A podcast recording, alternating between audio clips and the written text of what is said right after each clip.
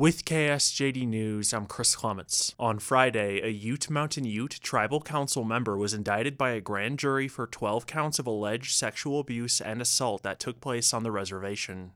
In a special meeting held on Saturday, the council moved to place Lyndreth Hemp Wall on unpaid administrative leave indefinitely if he doesn't quickly resign.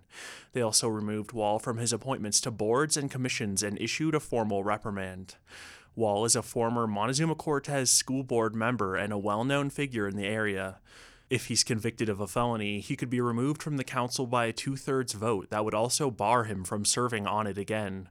The Cortez Journal reported on Sunday that Wall told his four victims he was a healer experienced in traditional healing practices during the alleged sexual acts.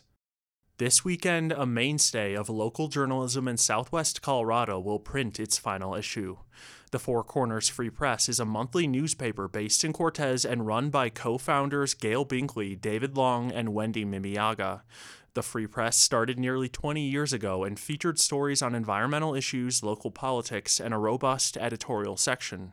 In a post on Facebook, Binkley cited the rising cost of printing the paper each month and a drop in advertising following the pandemic as reasons for shuttering the rural news outlet. This is KSJD News.